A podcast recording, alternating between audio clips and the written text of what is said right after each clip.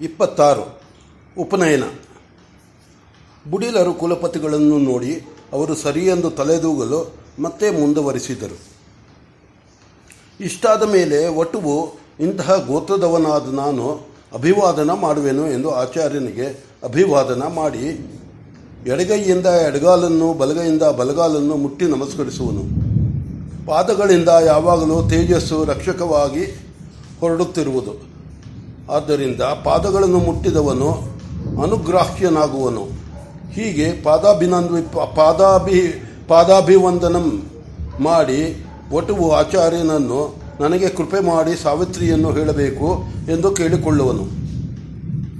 ಆಗ ಆಚಾರ್ಯನು ಎಡ ಅಂಗೈಯ ಮೇಲೆ ಬಲ ಅಂಗೈಯನ್ನು ಇಟ್ಟು ಎರಡನ್ನೂ ಬಲ ತೊಡೆಯ ಮೇಲೆ ಇಟ್ಟುಕೊಂಡಿರುವ ವಟುವನ್ನು ಬಲಗಡೆಯ ತೊಡೆಯ ಮೇಲೆ ಕುಳ್ಳರಿಸಿಕೊಂಡು ಆ ಅಂಜಲಿಯನ್ನು ತನ್ನ ಕೈಯಲ್ಲೇ ತೆಗೆದುಕೊಂಡು ಪ್ರಣವ ವ್ಯಾಕೃತಿ ಪೂರ್ವಕವಾಗಿ ಸಾವಿತ್ರಿಯನ್ನು ಅನುಗ್ರಹಿಸುವನು.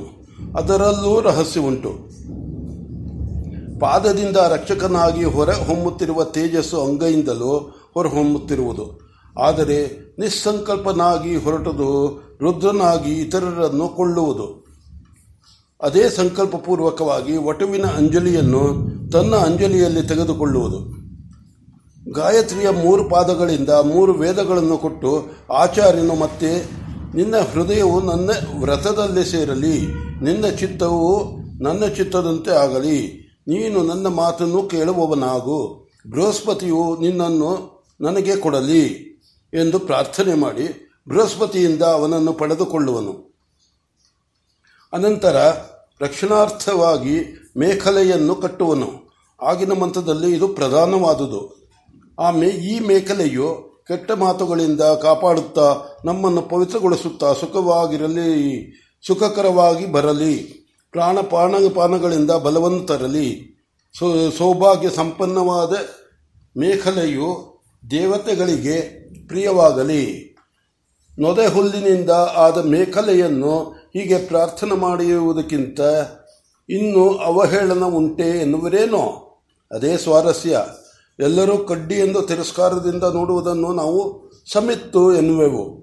ಎಲ್ಲೆಲ್ಲಿ, ಎಲ್ಲೆಲ್ಲೂ ಸಿಕ್ಕಬಹುದಾದ ಬೆಂಕಿಯನ್ನು ಮಂತ್ರಪೂತ ಮಾಡಿ ಅಗ್ನಿ ಎನ್ನುವೆವು. ಸದಾ ಸರ್ವತ್ರ ಬೀಸುವ ಗಾಳಿಯನ್ನು ಸರ್ವಕೃತವಾದ ಮಾತರಿಶ್ವ ಎನ್ನುವೆವು. ಎಲ್ಲಿಯೋ ಮುಳುಗುವ ಸೂರ್ಯನನ್ನು ಆದಿತ್ಯ, ಮೊದಲಿಗನು ಆತ್ಮಜಗತಃ ತಸ್ತುಶ್ಚ ಜಂಗಮ ಸ್ಥಾವರ ಸ್ಥಾವರ ಆತ್ಮ ಎನ್ನುವೆವು. ಹೀಗೆ ನೊದೆ ಹುಲ್ಲು ಕಟ್ಟಿಯಲ್ಲಿ, ಕಟಿಯಲ್ಲಿದ್ದರೆ ಏನೇನು ಮಾಡಬಲ್ಲದು? ಎಂದರೆ ನಮ್ಮನ್ನು ನೋಡಿ ಅಸೂಯೆ ಪಡುವ ಇತರ ದುರುಕ್ತಿಗಳಿಂದ ನಮ್ಮನ್ನು ಕಾಪಾಡುವುದು. ಅದು ಹೇಗೆ? ದುರಕ್ತಿಗಳ ಶಕ್ತಿಯನ್ನು ಕಡಿಮೆ ಮಾಡಿ ಅದನ್ನು ಸಹಿಸಬಲ್ಲ ನಮ್ಮ ಶಕ್ತಿಯನ್ನು ಹೆಚ್ಚು ಮಾಡುವುದರಿಂದ ನೀವು ರಾಜಪುತ್ರರ ಶಿಕ್ಷಣವನ್ನು ನೋಡಿರುವಿರಲ್ಲ, ಅವರ ಕೈ ಕಬ್ಬಿಣದ ತುಂಡಾಗಿ ಸಹನ ಶಕ್ತಿಯೇ ರೂಪವಾದಂತೆ ಬಾಣ ಖಡ್ಗಗಳ ಅಘಾತವನ್ನು ಸೈರಿಸುವುದು. ಅದರಂತೆ ಇದು. ಹಾಗೆಯೇ ಅದು ನಮ್ಮನ್ನು ಪವಿತ್ರ ಮಾಡುವುದು. ನಮ್ಮ ಪ್ರಾಣಪಾನಗಳಿಂದಲೇ ಬಲವನ್ನು ಸಂಗ್ರಹಿಸಿ ನಮಗೆ ಕೊಡುವುದು. ದೇವತೆಗಳನ್ನು ತರುವುದು ಎಂದರೆ ನಮಗೆ ದೇವತೆಗಳು ಬಂದು ಹೋಗುವುದನ್ನು ನೋಡುವ ಶಕ್ತಿಯನ್ನೂ ಕೊಡುವುದು. ಇದಿಷ್ಟು ಯಾವಾಗ? ಆ ನೊದೆಯ ಹುಲ್ಲಿನ ಪ್ರಾಣ ಪ್ರತಿಷ್ಠೆ ಮಾಡಿ ಕಟ್ಟಿದಾಗ ಇದಕ್ಕೆಲ್ಲ ಪೂರ್ವ ಸಿದ್ಧತೆ ಬೇಕೋ ಬೇಡವೋ? ಯಾರೂ ಬುಡಿದರ ಮಾತಿಗೆ ಪ್ರತಿ ಹೇಳದೆ ಹೋದರು. ಆಗ ಬುಡಿದರು ಮತ್ತೆ ಮುಂದುವರಿಸುತ್ತಾ ಹೇಳಿದರು, ಆಚಾರ್ಯನದು ಅದೃಷ್ಟ. ಪೂರ್ವ ಪುಣ್ಯವು ಆತನಿಗೆ ಜಾತವೇದನೊಬ್ಬನನ್ನು ಮಗನಾಗಿ ಕೊಟ್ಟಿದೆ. ಕೊಂಚ ಹೆಚ್ಚು ಕಡಿಮೆಯಾದರೆ ಆಂ ಅದು ಹಾಗಲ್ಲ ಎಂದು ಹೇಳುವ ಚೈತನ್ಯವಿದೆ ಆ ಹುಡುಗನಿಗೆ. ಈಗಲೇ ವಿಪ್ರನಾಗಿರುವನೆಂದ ಮೇಲೆ ಹೇಳಬೇಕಾದುದೇನು? ಆದ್ದರಿಂದ ಆಚಾರ್ಯನಿಗೆ ಪೂರ್ವ ಸಿದ್ಧತೆಯನ್ನು ಕುರಿತು ಹೇಳಿದೆ. ಏನು ಆಚಾರ್ಯ?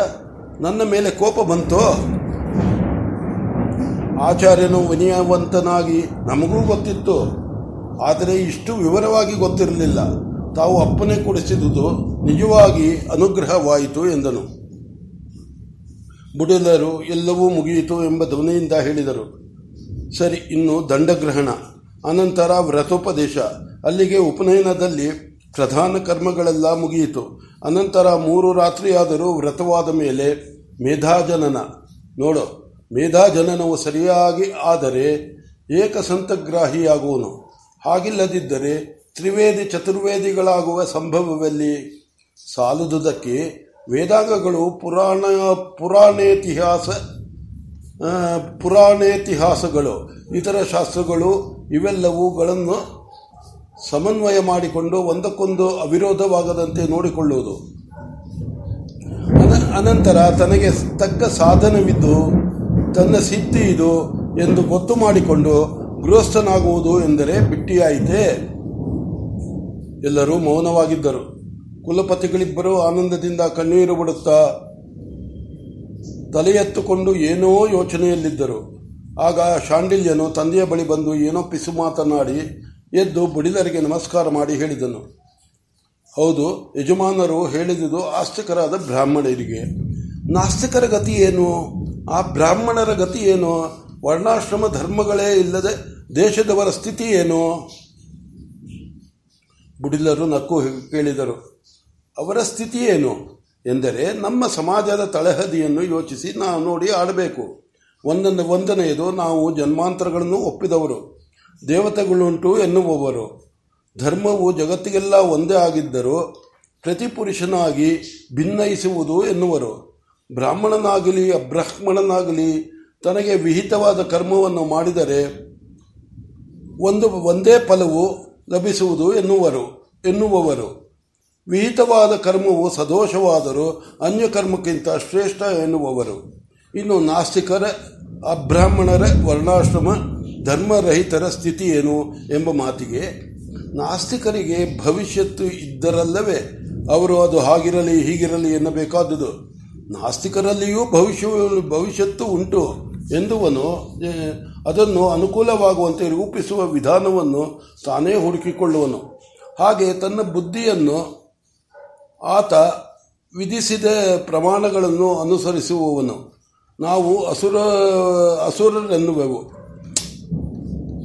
ಹಾಗೆ ತನ್ನ ಬುದ್ಧಿಯನ್ನು ಅದು ವಿಧಿಸಿದ ಪ್ರಮಾಣಗಳನ್ನು ಅನುಸರಿಸುವವನನ್ನು ನಾವು ಅಸುರರು ಎನ್ನುವೆವು. ಅವನಿಗೆ ನಿಮ್ಮ ಮಾತೇ ಬೇಕಿಲ್ಲ. ಅಂತಹವು ಚರ್ಚೆಗೆ ಬಂದರೆ ಅದರ ರೂಪವು ಬೇರೆಯಾಗುವುದು.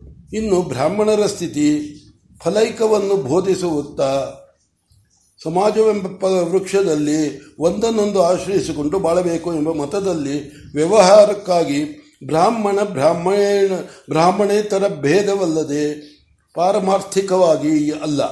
ಇನ್ನು ವರ್ಣಾಶ್ರಮ. ವರ್ಣಾಶ್ರಮ ಧರ್ಮವಿಲ್ಲದವರ ಸ್ಥಿತಿ ಏನು?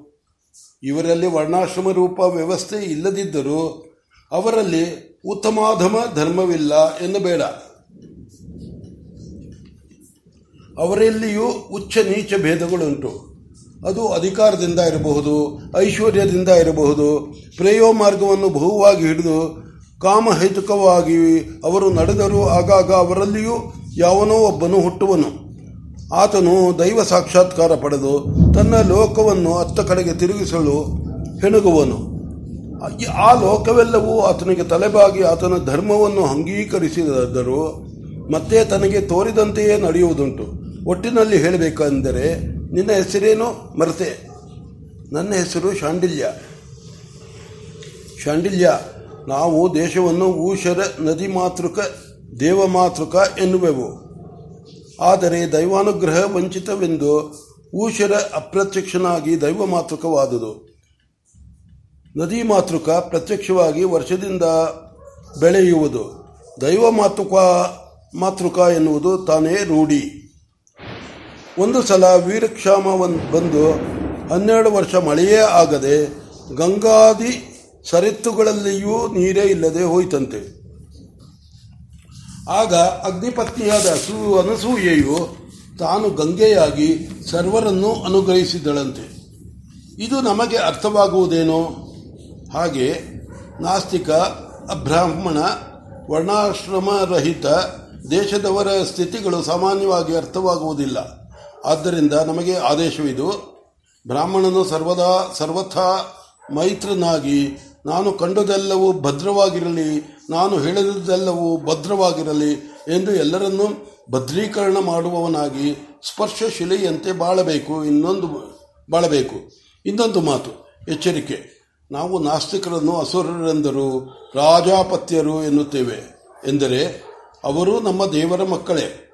ಹಾಗೆಯೇ ಮನುಷ್ಯನು ಮಾತ್ರವಲ್ಲ ಹುಟ್ಟಿ ಬರುವ ಪ್ರತಿಯೊಂದು ಭೂತವು ಈಶ್ವರಾಂಶ ವಿಶಿಷ್ಟವಾದುದು.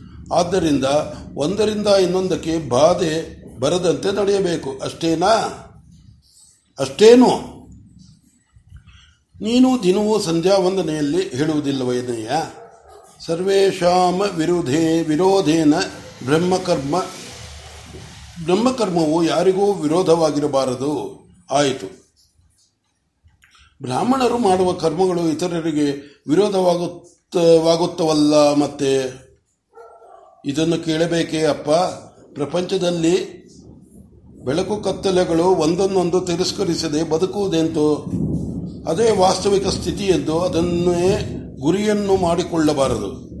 ಗುರಿಯು ಸರ್ವಭೂತ ಹಿತ ಮಾಡುವಾಗ ಕೊಂಚ ಹೆಚ್ಚು ಕಡಿಮೆಯಾಗಬಹುದು ಒಂದು ಆದರ್ಶವಾದ, ಇನ್ನೊಂದು ವಾಸ್ತವವಾದ. ನಾವು ಆದರ್ಶವಾದಿಗಳು. ಹೇಳಿದರೆ ಇನ್ನು ಎಂಟು ದಿನವಾದರೂ ಹೇಳಬಹುದು ಶಾಂಡಿಲ್ಯ ಆದರೆ ಮನೆಯಲ್ಲಿ ಅಕ್ಕಿ ಬೇಕಾದಷ್ಟು ಇದ್ದರು. ಭತ್ತ ಬಂಡಿ ಬಂಡಿ ತುಂಬಿದ್ದರು. ಊಟ ಮಾಡುವಾಗ ಅಷ್ಟು ಮಾತ್ರ ತಿನ್ನುವಂತೆ ಇದು. ಹಸು ಎಷ್ಟು ಹುಲ್ಲು ತಿಂದಿದೆ ಎಂಬುದರ ಮೇಲೆ ಅದರ ಬೆಲೆ ಎಂದು ದೊಡ್ಡ ಗುರುಗಳು ಹೇಳುತ್ತಿದ್ದರಂತೆ. ಅದರಂತೆ ಪರ್ವತದಂತಹ ಪರ್ವತದಂತಹ ಆದೇಶಗಳನ್ನು ಕುರಿತು ಹೇಳುತ್ತಾ ಆಚಾರದಲ್ಲಿ ಅದರ ಒಂದಂಶವನ್ನು ಅನುಸರಿಸಿದವನಿಗೆ ಬ್ರಾಹ್ಮಣ ಧರ್ಮವೇಕೆ? ಕೊನೆಯ ಮಾತಾಗಿ ಹೇಳುವೆನು, ಕೇಳು. ಆದರ್ಶ ಮಾತ್ರವೆಂದು ಇತರರು ಕೈ ಮುಗಿದು ಬಿಟ್ಟದ್ದನ್ನು ತನ್ನ ಆಚರಣೆಯಲ್ಲಿ ತರುವುದಕ್ಕೆ ತ್ರಿಕರಣ ಪೂರ್ವಕವಾಗಿ ಒದ್ದಾಡುವನು, ಒದ್ದಾಡುವವನು ಬ್ರಾಹ್ಮಣ. ಶ್ರೇಯ ಪ್ರೇಯಗಳಲ್ಲಿ ಶ್ರೇಯಸ್ಸಿಗಾಗಿ ಪ್ರೇಯಸ್ಸನ್ನು ಬಲಿಕೊಡುವುದಕ್ಕೆ ಸಿದ್ಧನಾಗಿರುವವನು ಬ್ರಾಹ್ಮಣ. ವಿಶ್ವವೆಲ್ಲವೂ ಒಂದು. ತನ್ನ ಕರ್ಮವು ಕ್ಷುದ್ರವಾಗಿರಲಿ, ಬೃಹತ್ತಾಗಿರಲಿ, ಅದರಿಂದ ವಿಶ್ವಸ್ಥಿತಿಯು ಏರುಪೇರಾಗುವುದು ಎಂದು ನಂಬಿರುವವನು ಬ್ರಾಹ್ಮಣ. ವಿಶ್ವದಿಂದ ಆಚೆಗೆ ಇರುವ ಅಮೂರ್ತವಾದ ಸತ್ಯವನ್ನು ಸತತವಾಗಿ ಗುರಿಯಲ್ಲಿಟ್ಟುಕೊಂಡಿರುವವನು ಬ್ರಾಹ್ಮಣ. ಇತರರು ಅರ್ಥಕಾಮಗಳ ಜೀವನದ ದರ್ಶನವೆನ್ನುವುದಾದರೆ, ಇಹದಲ್ಲಿ ಧರ್ಮ, ಪರದಲ್ಲಿ ಮೋಕ್ಷ ಎಂಬ ಮಹಾದರ್ಶನವುಳ್ಳವನು ಬ್ರಾಹ್ಮಣ. ಸಾಕೋ, ಇನ್ನೂ ಹೇಳಬೇಕು. ಶಾಂಡಲ್ಯನು ಮತ್ತೆ ನಮಸ್ಕಾರ ಮಾಡಿ, ಪರಮಾನುಗ್ರಹವಾಯಿತು ಎಂದು ಕೈಮುಗಿದನು. ಬುಡಿದರು ನನ್ನ ಮಾತನ್ನೇ ಕೇಳಿ ಬೆರಗಾಗಿ, ಪರಮಾನುಗ್ರಹವಾಯಿತು ಎನ್ನುತ್ತೀರಿ. ನಮ್ಮ ಯಾಜ್ಞವಲ್ಕ್ಯನು ಪ್ರವಚನಕ್ಕೆ ಆರಂಭಿಸಲಿ. ಆಗ ಏನು ಹೇಳುವನೋ ನೋಡೋಣ. ಹೇಳುವನೋ ನೋಡೋಣ. ನನ್ನ ಬಾಯಲ್ಲಿ ಬಂದ ಮಹಾದರ್ಶನವನ್ನು ಸಾಕ್ಷಾತ್ಕರಿಸಿಕೊಂಡ ತಕ್ಕ ಮಹಾನುಭಾವನಾಥ. ನನ್ನ ಬಾಯಲ್ಲಿ ಬಂದ ಮಹಾದರ್ಶನವನ್ನು ಸಾಕ್ಷಾತ್ ಸಾಕ್ಷಾತ್ಕರಿಸಿ ಕೊಡತಕ್ಕ ಮಹಾನುಭಾವ ಆತ ಎಂದನು. ಅವರಿಗೆ ಮಾತನಾಡುತ್ತಾ ಆನಂದದಿಂದ ಕಣ್ಣೀರು ಕರೆಯಿತು.